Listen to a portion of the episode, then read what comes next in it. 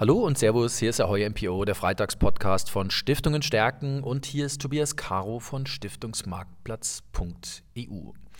Ja, in der heutigen Folge Freitagspodcast treibt uns die Frage um, wie ich als Stiftung mit meinen Anleiheninvestments eigentlich umgehen kann. Und ich habe mir dafür einen Experten gesucht, äh, der auch auf unserer Fondsfibel Plattform gelistet ist mit seinem Fonds, mit dem FU Bonds Monthly Income, nämlich Norbert Schmidt von der Hemann Vermögensverwaltung. Er managt den Fonds und ähm, wir haben im Vorgespräch so ein bisschen über Anleiheninvestments von Stiftungen gesprochen.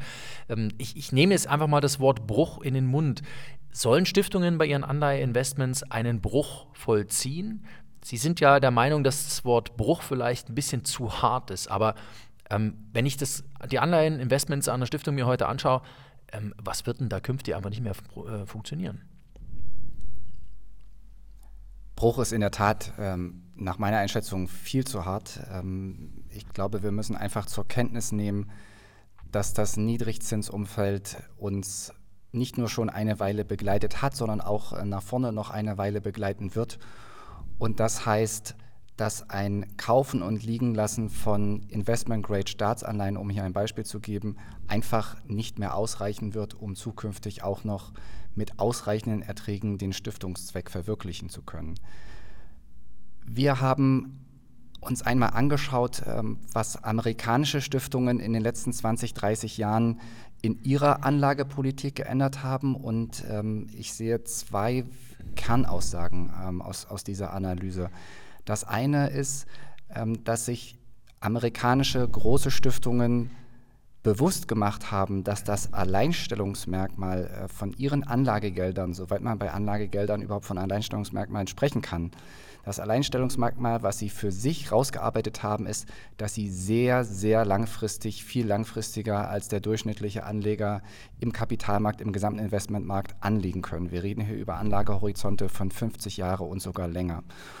Und mit diesem Bewusstsein hat zum Beispiel die Yale Stiftung angefangen, ihr auf Amerika ähm, fokussiertes Portfolio, was ungefähr 50 Prozent Aktien, 50 Prozent Anleihen, ähm, auf 50 Prozent Aktien und 50 Prozent Anleihen ausgerichtet war, ähm, zu, breit zu diversifizieren, weltweit und eben immer in dem Bewusstsein, okay, wir können zum Beispiel auch Infrastrukturinvestments angehen, äh, wir können zum Beispiel auch Private Private Equity Beteiligungen angehen und wir können auch die ganze Bandbreite des äh, Anleihenspektrums ausnutzen.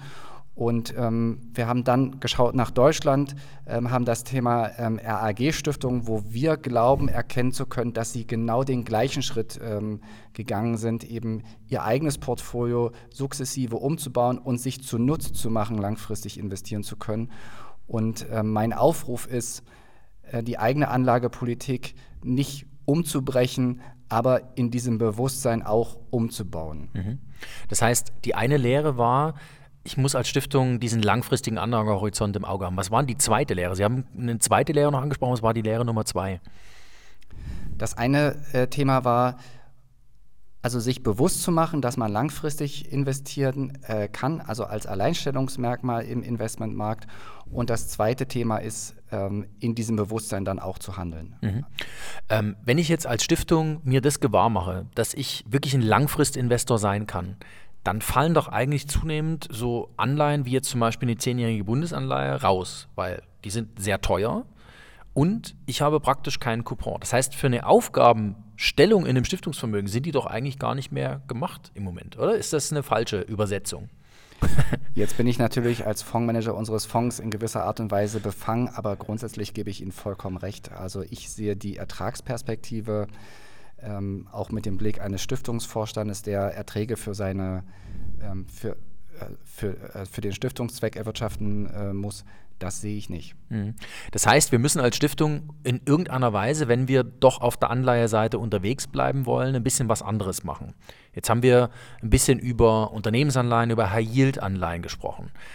Was ist da der Case? Also was ist da eine gute Begründung zu sagen, also wenn ich mich mit Anleihen weiter künftig beschäftige, dann sind es unter Umständen künftig andere Anleihen, als ich sie bisher genommen habe?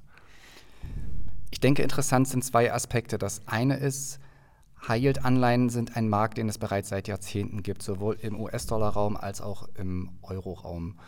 Und wir sehen in diesem Markt, dass dieser Markt funktioniert, insofern, dass attraktive äh, Renditen im Gesamtmarkt ähm, realisiert werden können. Das zweite Thema ist, ich hatte angesprochen, dass die, ähm, also dass die Yale Stiftung unter anderem auch äh, direkte Beteiligungen eingeht. Und ähm, bei den High-Yield-Anleihen ist es so, dass wir nicht am Aktienkapital beteiligt sind, also was ja das erste, äh, der erste Teil in der Kapitalstruktur ist, also der Risiken trägt, sondern die High-Yield-Anleihen ähm, stehen ja dahinter. Also das heißt, ähm, sind eigentlich noch risikoloser als jetzt ein Aktieninvestment. Und mhm. ich denke, ähm, das ist wichtig und ähm, ein Plädoyer für High-Yield-Anleihen ist sicherlich, also dass ich in einer Phase, wo ich nicht weiß, also wo sich das Zinsumfeld und das Inflationsumfeld ähm, hinbewegt, ähm, dann möchte ich nicht primär in Aktien investiert sein, also weil da natürlich gewisse Kursrisiken liegen. Auf der anderen Seite möchte ich auch nicht in niedrig verzinsten ähm, sogenannten risikolosen ähm, Anleihen investiert sein, wo ich aber durch die Duration dann möglicherweise große Kurs- äh, oder Zinsänderungsrisiken äh, mit im Portfolio habe. Von daher sind für mich, also für eine neutrale Markteinschätzung, High-Anleihen ein interessanter Part in der Mitte. Mhm. Ähm, jetzt hatten Sie äh, Yale angesprochen. Natürlich gibt es auch die anderen großen Universitätsstiftungen, Harvard, Princeton, die 20, äh, 2020 und auch dieses Jahr schon sehr erfolgreich unterwegs waren. Gab es vor kurzem eine Auswertung drüber. Ähm, wenn, ich, wenn ich weiß, dass die diversifizieren, was kann ich denn da für mich, äh, sagen wir, als deutsche Stiftung rauslesen? Sie hatten jetzt die AG-Stiftung erwähnt, dass die natürlich die Möglichkeiten hat, in der Breite zu diversifizieren. Wenn ich es jetzt ein bisschen noch weiter nach unten skaliere, heißt das ja für mich, wenn ich eine kleinere Stiftung bin und will auch was Ähnliches machen, eigentlich geht es nur, indem ich es delegiere. Ich kann es eigentlich nur über Fonds abbilden, oder? Also selber machen, stelle ich mir wahnsinnig schwierig vor. Ja, also ich glaube, wir sollten uns nicht dem Glauben hingeben, also dass anstrengungslos die Zinserträge aufs Konto strömen, um das mal so auszudrücken. Also auch jetzt äh, sind sicherlich die amerikanischen Großstiftungen in der Situation, also dass sie eigene Investmentmannschaften beschäftigen können. Aber genau diese Rolle können auch in kleinerem Format und kleineres Format können in der Tat auch immer noch große Stiftungen sein.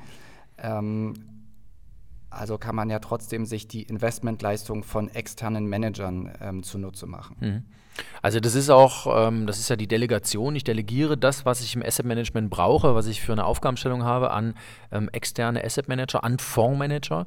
Ähm, was glauben Sie, was hat das aus Stiftungssicht für Vorteile? Also was, was bringt, wenn ich mir einen Fonds kaufe, im Verhältnis zur einzelnen Anleihe, das für Vorteile mit sich? Ich glaube persönlich, dass ich viel Anleihen als Stiftung gar nicht mehr kriege, weil ich in vielen Fällen einfach zu klein bin, um bei einer Emission, entweder bei einer Neuemission mit dabei zu sein oder mangels Liquidität überhaupt noch in irgendeine Anleihe reinzukommen. Ist das ein Problem, was wir heute haben und was am Ende des Tages Fonds lösen, auflösen? Also ich sehe es schon. Ähm, wir haben, wenn wir jetzt unseren Fonds betrachten, natürlich unsere Streuung. Ähm, alles gut. Ich sehe aber auch, dass, also wenn eine Stiftung das sinnvoll nachbauen muss im gesamten Portfolio, dass diese Stiftung sehr, sehr groß sein muss. Und dann ist immer noch die Frage, ähm, ob sich die Manpower, äh, ob, ob der Aufwand ähm, gerechtfertigt ist für die Stiftung, dort eine eigene Kompetenz aufzubauen für ein Portfolio, was grundsätzlich äh, wahrscheinlich durch das Stiftungsvermögen begrenzt ist. Und ähm, von daher ähm, zwei Vorteile. Das eine ist das Thema Aufgabenteilung im Sinne von, okay, ähm, wir haben Spezialisten, die genau in einem Teil des Investmentspektrums Experten sind und zum Zweiten gleichzeitig Aufgabenteilung von der anderen Seite. Ähm, wir haben eine Entlastung äh, des äh, Stiftungsteams, ähm, was sich dann eben mehr auf den Stiftungszweck, auf die Realisierung des Stiftungszwecks fokussieren kann, mhm. ähm, statt jetzt auch noch im Rücken das Thema ähm, Investmentstrategie ähm, mhm. bestreiten zu müssen. Jetzt haben Sie als Beispiel auch bei Yale genannt, dass die natürlich in High-Yield-Anleihen unterwegs sind. Ähm, was ist denn der Charme von einer High-Yield-Anleihe? Ich glaube, dass in Deutschland High-Yield automatisch für Risiko steht. Das ist aber doch gar nicht so, weil wenn eine Stiftung, die wie die amerikanischen Großstiftungen das langfristig macht und damit ja auch nicht bloß seit gestern erfolgreich ist, sondern eigentlich seit den 80er, 90er Jahren, als die angefangen haben, damals mit David Svensson die Asset Allocation aufzubohren. Was ist das Besondere an der High Yield? Warum gehört sie eigentlich sogar äh, nicht als Must-Have, aber warum gehört sie schon ins Stiftungsvermögen als Idee für die Anleihenseite? Also wir schauen uns ja die Themen äh, sehr fundamental an, also durch eine äh, fundamentale Brille. Ähm, wir haben auch als Anforderung, dass jeder Emittent äh, mit seiner Anleihe dann eben auch einen Coupon schaffen muss für die Verschuldung, die er hat, äh, wenn der Coupon bei 10% liegt. Das ist ein ähm, Sicherheitspuffer, den, den, den wir erwarten oder sehen wollen. Und von daher glauben wir, dass das Chancen-Risikoprofil attraktiv ist. Mhm. Und wie ich das vorhin schon gesagt habe, also für uns steht eben das Thema High Yield eben genau zwischen Investment-Grade-Anleihen und zwischen Aktien und ähm, ist, hat Vorteile in einem Niedrigzinsumfeld, hat aber eben auch Vorteile in einem ähm, höheren Zinsumfeld, wo vielleicht die Aktienseite dann auch mal unter Druck kommen kann. Mhm. Aber sehen wir steigende Zinsen? Also wir sehen momentan, dass die Teuerung etwas steigt, aber oder dass die Inflation anzieht. Aber steigende Zinsen sehen wir im Moment noch nicht, oder? Steigende Zinsen äh, sehen wir im Moment noch nicht. Wir müssen uns aber dem, äh, dessen bewusst sein, also dass der Zinsmarkt ähm, reguliert wird, also dass das nicht der freie Markt ist, sondern dass natürlich die Notenbanken hier aktiv ähm, eingreifen. Und ähm, die, die Standard-BWL-Theorie sagt sicherlich, also dass bei, bei steigender Inflation äh, die wir jetzt zumindest temporär sehen und nach unserer Einschätzung vielleicht ein bisschen länger als, als der Markt das im Moment einpreist, ähm, dass der reale Zins eben doch höher liegt. Und äh, wir glauben eben, dass hier ähm, High-Yield-Anleihen einen, einen definitiv besseren Schutz bieten als Investment-Grade-Anleihen. Jetzt noch eine letzte Frage, ähm, einfach die Systematik nochmal zu erklären. Ähm, wir hören immer von vielen Stiftungen, ja, Bundesanleihe ist so unser Pflichtinvestment, da können wir eigentlich kaum raus. Ich bin der Meinung, eine Bundesanleihe ist aus zweierlei Gründen kein stiftungsgeeignetes Investment mehr, zumindest im jetzigen Setup. Zu teuer, also der Kurs ist zu hoch. Wenn der Zins mal steigt, fällt der Kurs und ich habe einen abschreibungspflichtigen äh, Verlust in meiner äh, GV drin. Und der Coupon ist inzwischen so niedrig, dass ich eigentlich überhaupt nichts mehr für die ordentlichen Erträge auf der einen Seite und damit zur Zweckverwirklichung auf der anderen Seite kriege. Ist das richtig, beziehungsweise was gibt es denn vielleicht noch für Argumente gegen die Bundesanleihe oder sind es eigentlich die beiden Punkte? Ja, gut. Ähm, absolut richtig. Also niedriger Coupon, lange Laufzeit, ähm, Riesenrisiko, Stichwort Zinsänderungsrisiko. Ähm, das gibt es so im, im High-Yield-Markt nicht. Also da haben wir ähm, attraktive Laufzeiten zwischen drei und sieben Jahren. Äh, wenn man jetzt also einen typischen High-Yield-Index mhm. anschaut, wir haben einen Durchschnittscoupon, ähm, der auch noch oberhalb der 3% liegt und ähm, von daher äh, haben wir das das dort einfach gedämpft und ähm, ja. Gibt also einfach am Ende des Tages die Möglichkeit, ähm, äh, gute Emittenten zu finden, die High und äh, Anleihen emittieren. Ähm, letzte Frage auch dazu. Ähm, Sie schauen sich die Unternehmen ja relativ genau an. Sie verfolgen einen Bottom-up-Ansatz. Das heißt, Sie gucken sich die Unternehmen wirklich bis, nee, nicht in die letzte Schraube, aber vielleicht in die vorletzte Schraube an. Ähm, auf was schauen Sie vor allem? Also was muss ein Emittent mitbringen, dass Sie sagen, Mensch, die Anleihe ist spannend? Also ich, das Allerwichtigste für das Thema Kapitaldienstfähigkeit und darauf, darum geht es am Ende im Kreditgeschäft, ist das Thema Erwirtschaftung freier Cashflows. Also das heißt nach Investitionsbedarf. Und ähm, von daher ist das unser erster Fokus. Ähm, wie hoch ist der freie Cashflow? Wie ist die wie ist das Geschäftsmodell ausgerichtet? Reden wir hier über stabile äh, Cashflows oder reden wir hier über Projektgeschäft, was mal höher, was mal niedriger sein kann? Das sind die beiden wesentlichen Kriterien. Dann haben wir für uns eine Grenze definiert, dass wie vielfache dieses nach unserer Einschätzung nachhaltigen freien Cashflows ähm, als Verschuldung tragfähig ist.